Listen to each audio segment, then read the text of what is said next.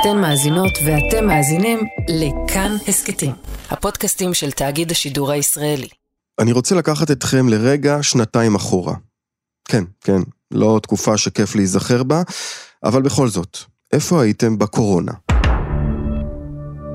סביר להניח שהייתם בבית, בנטפליקס. אי אפשר היה לחמוק מזה. אפילו אני, שכמה שנים החזקתי מעמד בטענה שאין לי מספיק זמן לראות אפילו חלק קטן מהתכנים של ספק הטלוויזיה הרגיל שלי, נכנעתי לשפע ולמחיר, בואו נודה על האמת, הלא יקר, ועכשיו אין מכור ממני לשירות.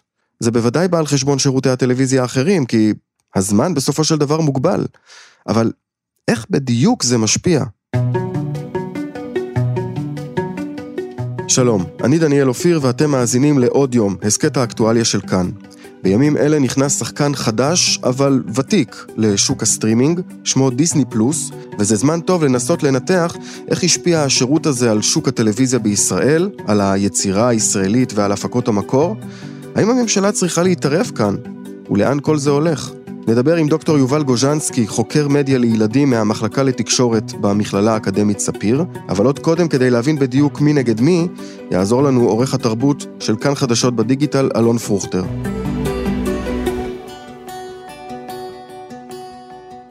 שלום אלון. היי דניאל. ספר לי מה קורה בימים אלה בשוק הסטרימינג בישראל. איך אפשר להגדיר את זה?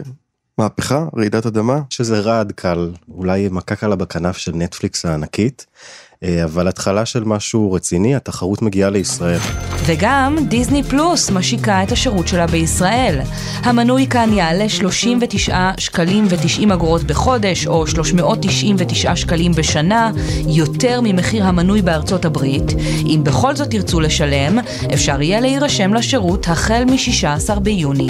אה, שנתיים וחצי אחרי שעלה בארצות הברית, קנדה והולנד, שירות הסטרימינג דיסני פלוס נחת כאן בישראל, ולא רק אצלנו, אה, בעוד יותר מ-20 מדינות במזרח התיכון ובאסיה, ועכשיו השירות הזה הזה, הדי צעיר, זמין ביותר מ-60 מדינות ברחבי העולם. מי שלא מכיר, מדובר בשירות הזרמת מדיה די דומה לנטפליקס ואפל TV פלוס שזמינים גם כאן בארץ, שנמצא בבעלות חברת וולט דיסני, משום כך עיקר התכנים שאפשר למצוא שם מבוססים על עולם התוכן של האולפנים, כמו גם של פוקס. שאותם דיסני קנתה לפני כמה שנים. כלומר הם מתאפיינים באיזה סוג מסוים של תוכן שהוא בלעדי שלהם? כן, לגמרי בלעדי, הסרטים והקלאסיקות של דיסני שכולנו גדלנו עליהם. אקונה מטאטה! איזה משפט מדהים! אקונה מטאטה! לא טירוף חושים! שלא תדאג עוד עד לסוף הימים! וגם שוברי הקופות הגדולים של מארוול ושל מלחמת הכוכבים. I am your father.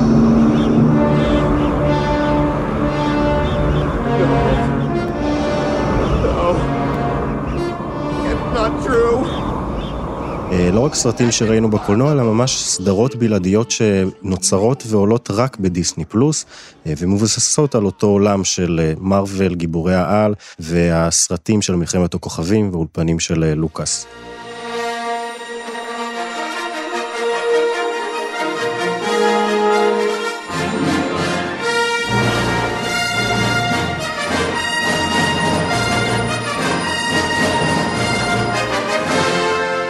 ובאיזה מדינות היום אה, החברה הזאת מבוססת?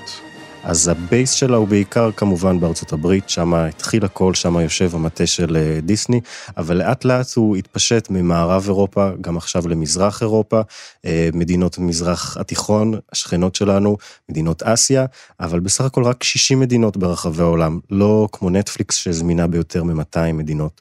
ומאותה סיבה גם הוא נחשב לשחקן הכי קרוב למתחרה לנטפליקס הגדולה והענקית. שעדיין אפשר להגדיר אותה כאיזה סוג של מונופול אולי? כן, לגמרי. בעיקרון נטפליקס היא האחות הגדולה והוותיקה יותר, שהגיעה לישראל בשנת 2016. אה, לפי פרסומים שונים מהתקופה האחרונה, לחברה יש יותר מ-220 מיליון מנויים בכל רחבי העולם, והיא בעצם החברה הכי גדולה בשוק, אבל לפני חודשיים משהו התחיל להתערער. Streaming giant Netflix suffered its biggest stock loss in nearly two decades, losing more than $50 billion in market value. Today's losses come after Netflix announced its first loss of subscribers in more than 10 years.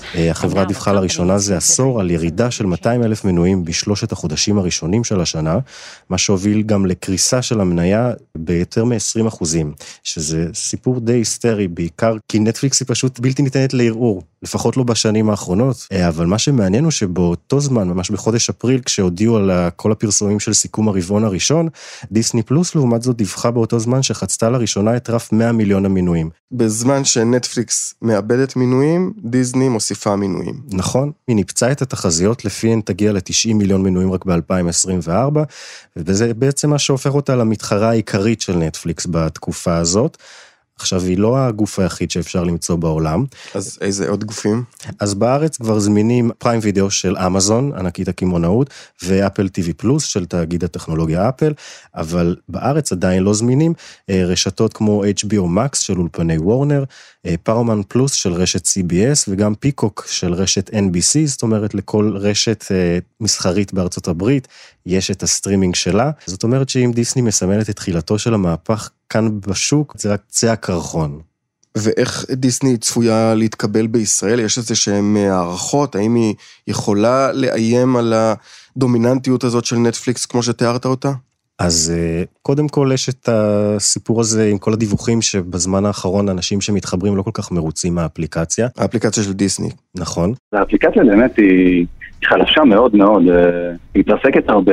הכתוביות אצלי לפחות אה, תקועות בצד ימין בפינה כזה, ציפיתי שיהיה אפשר לשנות את זה. ציפיתי שיהיה אפשר לשנות את השכר של האפליקציה. אבל זה סוג של אה, כמו הרצה כזאת, אפליקציה לא מספיק משוכללת כמו נטפליקס של ימינו. יש כל מיני תלונות על זה שחסרים פרקים, או בכלל תוכניות, או תוכניות שעלו אבל לא בשלמותן, או שהצפייה בסרטים מסוימים פתאום נתקעת באמצע הסרט באופן שיטתי, אבל מצד שני זה מציע תכנים בלעדיים שלא נמצאים בנטפליקס, ואין ספק, יש עכשיו כל מיני חבילות ומבצעים של, רש... של חברות כאן בארץ שמציעות הנחה מסוימת. יש הצעות מאוד מפתות כאן לשוק הישראלי, כי בכל זאת החברה הזאת מציעה תכנים שאין בנטפליקס. אה, ככה שמי שבאמת מדבר עליו עולם מלחמת הכוכבים, והסיפורים האלה של מארוול והגיבורים, וסרטים שעולים באופן בלעדי וסדרות רק שם, זה המקום להיות בו. לגמרי.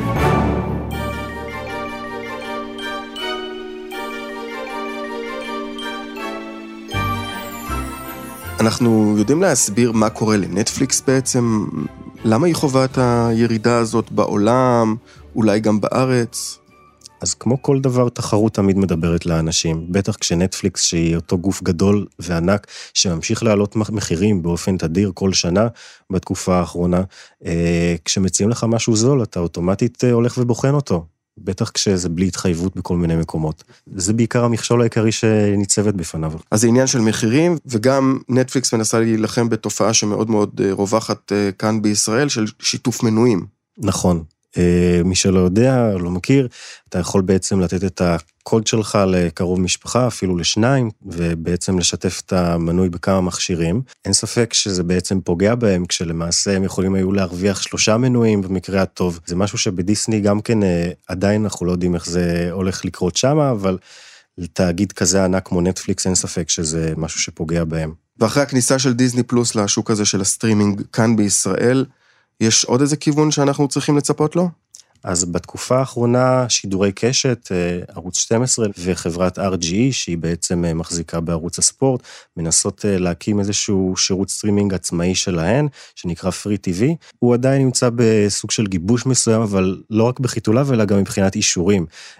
עניינים של רגולציה, הכדור נמצא עכשיו בידיים של הרשות השנייה, לא בטוח איך הוא יתקבל מבחינת החברות האחרות, הוט ו-yes וסלקום TV, ויש את ענייני התשלומים של הפקות המקור בארץ וההשקעה, כי בכל זאת אה, זה עוד גוף עצמאי, בנוסף לעובדה שמדובר ברשת מסחרית שמשדרת בטלוויזיה. אין ספק שזה ישפיע על המשחק, אבל לא ברור מתי עכשיו. אלון פרוכטר, תודה רבה. תודה רבה, דניאל.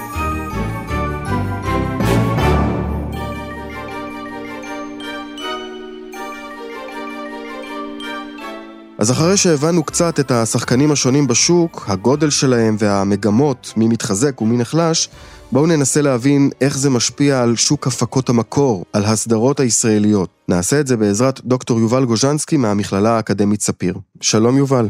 שלום וברכה.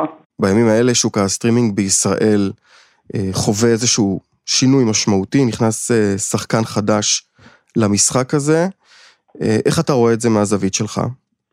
חדש ישן, כן, דיסני לא הומצאה היום, אה, דיסני פלוס נכנסה לישראל, מצפים לזה כבר אה, הרבה זמן פה בארץ, וצריך לזכור באיזה קונטקסט אנחנו מדברים. אנחנו מדברים בהקשר של חברות סטרימינג אה, גלובליות, תאגידים ענקיים, שישפיעו פה על השוק המקומי באופן אה, מאוד אה, דרמטי. לא לדבר על זה שנטפליקס עצמה נמצאת בסכנה, אבל גם היא תאגיד גלובלי. השאלה מה יקרה לפלטפורמות המקומיות, או הפלטפורמות הרב-ערוציות המקומיות, בהקשר הזה, הוט, יס, סלקום TV, פרטנר TV. זאת אומרת, זו לא רק תחרות שדיסני פלוס... תהיה מול נטפליקס השחקן הדומיננטי בשוק של הסטרימינג, אלא על כלל שוק הטלוויזיה. ברור, ברור, ובהקשר הזה, אה, אם נדבר למשל על הזווית של השוק של הטלוויזיה לילדים, אה, צריך לזכור שכל ערוצי הילדים חוץ מהערוץ הציבורי הם בתוך הכבלים והלוויין, אז אה, מה יהיה העתיד של הערוצים הישראלים בתוך הדבר הזה? זאת שאלה שצריכה להטריד כל ישראלי באשר הוא, מה שנקרא. אנחנו יודעים להגיד משהו על ההשפעות של נטפליקס על השוק הזה? זאת אומרת, הרבה זמן נטפליקס נמצאת כאן אה, והיא חיה בכפיפה אחת יחד עם הספקיות. נכון, נכון, אבל אה, צריך לזכור, אה, גם הוט וגם יס נמצאים כל הזמן בירידה של מספרי, מספרי מנויים. והוט ויס, בניגוד לנטפליקס, מחויבים במכסות של הפקות מקור. בוא נרחיב רגע, מה זאת אומרת מחויבים במכסות של הפקות מקור? הרי בישראל התפיסה של השידור היא שהשידור, ב, לפחות באוויר בהתחלה זה היה, אה, הוא נכס אה, של הציבור ולכן אה, קיבלו בהתחלה זיכיונות ואחר כך רישיונות והכל עובר פה לפי חקיקה. אוקיי? אתה לא יכול לפתוח ערוץ טלוויזיה רק כי בא לך כי זה עסק. כמו בשיטות אחרות, למשל בארצות הברית, אוקיי? ולכן כל הפלטפורמות האלה, הכבלים והלוויין, אה, גם אה, רשת וקשת, מחויבים בכללי רגולציה, יש מי שמפקח עליהם מטעם המדינה וקובע כללי פעולה. וחלק מכללי הפעולה היא קביעת אה, מסגרות של מכסות בין אם זה תקציביות ובין אם זה של זמני שידור, של הפקות מקור, הפקות מז'אנר עליון, זאת אומרת דרמה וסרטים תיעודיים, אה, ולמשל תוכן לילדים בכבלים ובלוויין. זאת אומרת, יש להם מחויבויות, הם לא רק עושים את זה כי הם רוצים וטובת הילדים, הם עושים את זה גם כי המחוקק חייב אותם. זאת אומרת שהמחוקק התערב כאן ובעצם מתעל חלק מהכספים שמושקעים בשוק הטלוויזיה, מהכספים הפרטיים של החברות הפרטיות האלה, מתעל אותם לכיוון של יצירה ישראלית מקורית, מה שנקרא הפקות מקור, בעצם לחזק את השוק הזה בארץ. בסופו של דבר מי שיוצר את היצירה הישראלית הם בדרך כלל יוצרים ישראלים וישראליות ש- שמספרים סיפורים, זאת אומרת בהרבה מובנים זה הפרנסה של אה, עובדים כמו שיש שוק תעסוקה שלם של, אתה יודע, בכל תחום, אז גם אנשים שעוסקים בטלוויזיה ובמדיה זה שדה תעסוקה וגם שדה של יצירה, זאת אומרת, אה, מה נראה על המסך, איזה תכנים נראה על המסך, מה הילדים או המבוגרים יראו על המסך שלהם. ומי בעצם מחויב בכללים האלה ומי לא? נכון לרגע זה, מי שמחויב לו זה הזכייניות או מה שהם בעלי הרישיונות של קשת ורשת, הערוצים המסחריים שמתפרנסים מפרסומות, והפלטפורמות הרב-ערוציות, הוט ויס. פרטנר וסלקום TV עדיין לא מחויבים, יש ויכוח ארוך אה, על הסיפור הזה, אה, אבל כל הסטרימרים, בגלל שהם על רשת האינטרנט, לכאורה אה, הם אקס טריטוריה ולכאורה אין שום מגבלות אה, עליהן. מה שאגב משתנה בעולם, זאת אומרת באירופה כבר התחילו אה, לדרוש את הדרישות האלה, זאת אומרת זה לא שאנחנו ממציאים פה איזשהו משהו את הגלגל, אה, מדינות באירופה שונות התחילו להכניס מגבלות שונות או דרישות להפקות מינימום של, גם של הסטרימריות האלה, מתוך ההבנה שאם רוצים להגן על התעשייה המקומית, ואם רוצים להגן על היצירה המקומית ועל הייצוג של מה שנראה על המסך, שלא נראה רק סדרות שמתרחשות בניו יורק ובבולטימור, אלא גם בתל אביב ובשדרות, אז כן, כדאי שיהיה איזושהי אה, אה, רגולציה גם על הדברים שקורים דרך הרשת. זאת אומרת, זה דורש שהממשלה, באמצעות גופי הרגולציה שלה, משרד התקשורת... זה עומד לפתחו של שר התקשורת. אמנם אנחנו הולכים לבחירות, אבל עדיין שר התקשורת יכול לקבוע את הדבר הזה, וכנראה שלא במקרה מנכ"ל או נשיא נטפליקס הולך להגיע לארץ בקרוב. סטרימריות מאוד לא אוהבות שמנסים להטיל עליהם מגבלות. תראו, אפשר לחשוב על זה במונחים גם צרכניים. אה, אם בעצם ממשלת ישראל היא מועדון הצרכנים שלנו, אז כמו שמועדון חבר כזה ואחר אה, משיג הנחות, אז יתכבדו השרים וידאגו לציבור הישראלי כקהל אה, מועדון החברים שלנו, ונדרוש שאם אתם רוצים לעשות פה תגישו איזשהו מינימום של תוכן, כמות שעות או כמות של תקציבים, יש, יש כל מיני שיטות, אבל לחייב בהפקות מקור ישראליות כדי אה, להגן גם על התעשייה וגם על הייצוג שלנו, שנוכל לראות משהו אה, שהוא לא רק, כאמור, מתרחש במדינות זרות.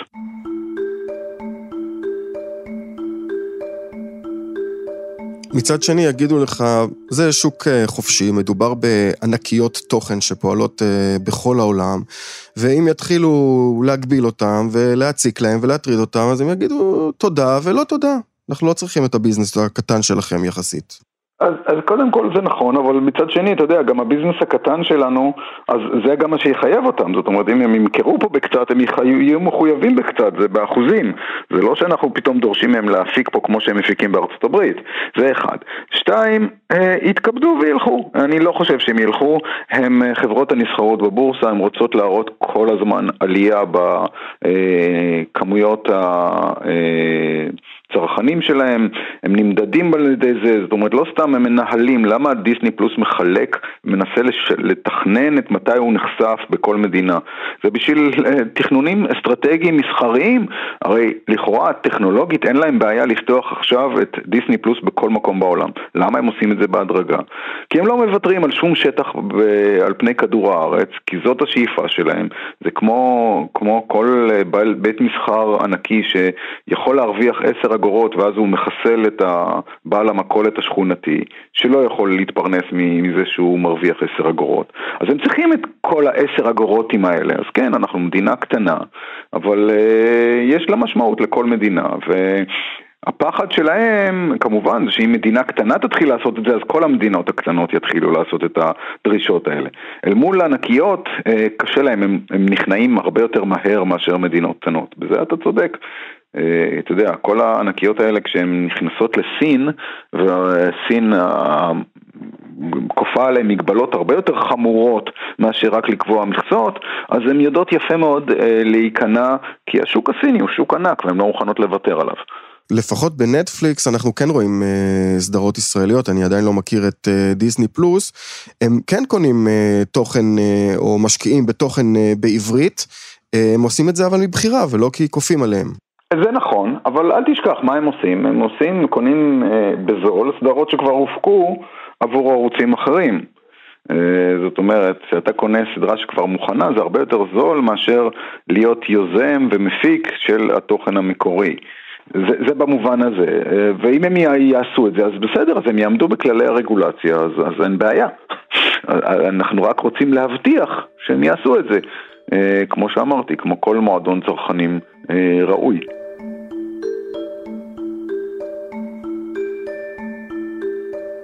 אוקיי, אז זה הניתוח של אה, שוק הסטרימינג וההשפעה שלו כאן בארץ. אנחנו יודעים להגיד משהו על הצמיחה של שוק הסטרימינג בעולם ומה היא מלמדת על הרגלי הצפייה?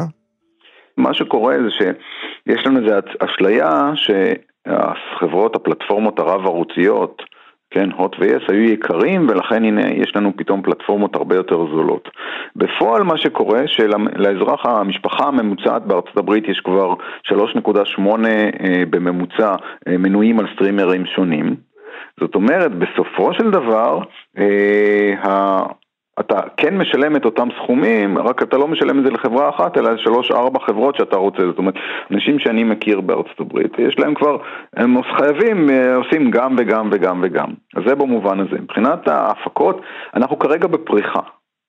בפריחה אדירה מאוד של אה, יצירת תוכן טלוויזיוני, הקורונה גם עזרה לזה, כן, כי אה, בתי הקולנוע נפגעו והבידור האודיו-ויזואלי עבר בהרבה מובנים למקומות האלה של הסטרימינג.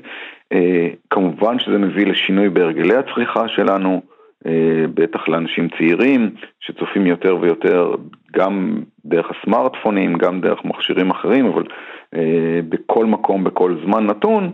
אז כל הדבר הזה משתנה ואנחנו בפריחה אדירה של אה, הפקות מקור, תראה כמות, כמות התכנים הדרמטיים המקוריים שמופקים כל שנה, והתחרות הזאת שכוללת גם את אה, אפל פלוס ואמזון, וזאת אומרת יש לנו הרבה מאוד. האם זה ישרוד? האם זה בועה? לא יודע להגיד. זאת אומרת, צריך לזכור שנשאלת השאלה האם הדבר הזה יימשך עוד הרבה שנים, או שנראה תהליך שקורה בהרבה תעשיות אחרות, של התאגדות תאגידי ענק שמשתלטים לאט לאט, בולעים את האחרים, האחרים קורסים, ובעצם נישאר בסוף שוב עם חוסר בחירה או עם פחות בחירה, כי יהיה אה, שתיים, שלוש פלטפורמות מרכזיות וכל השאר יקרוס.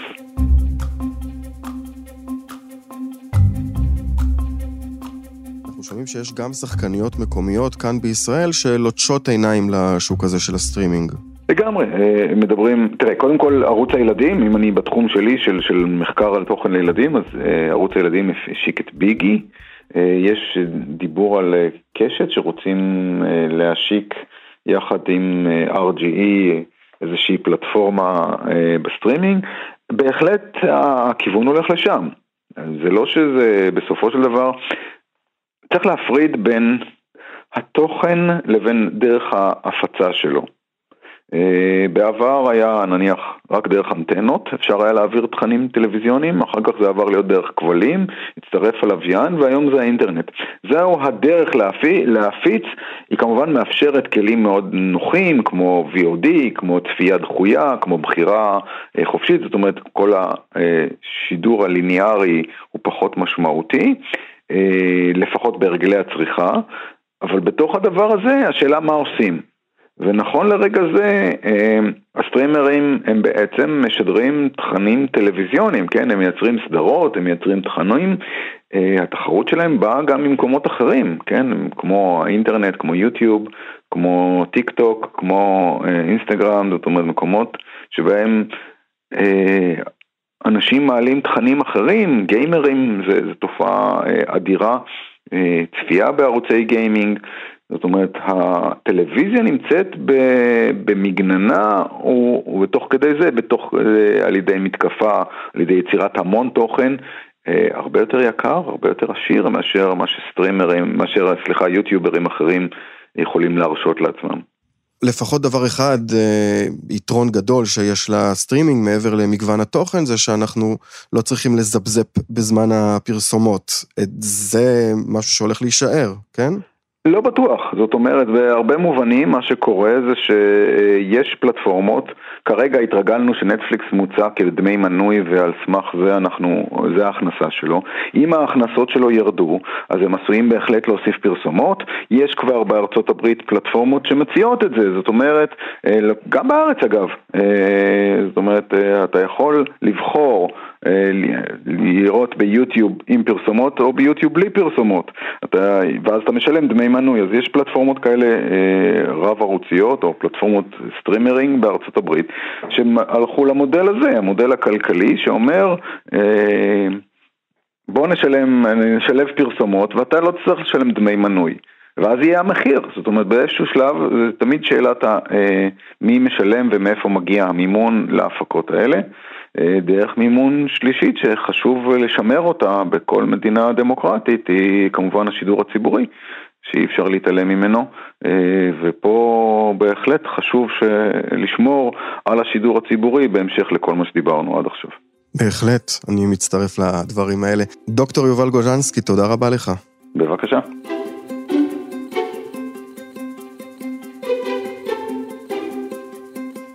האזנתם לפרק של עוד יום. ערכתי את הפרק עם יותם רוזנבלד, עיצוב קול ומיקס, עמרי קפלן ורחל רפאלי.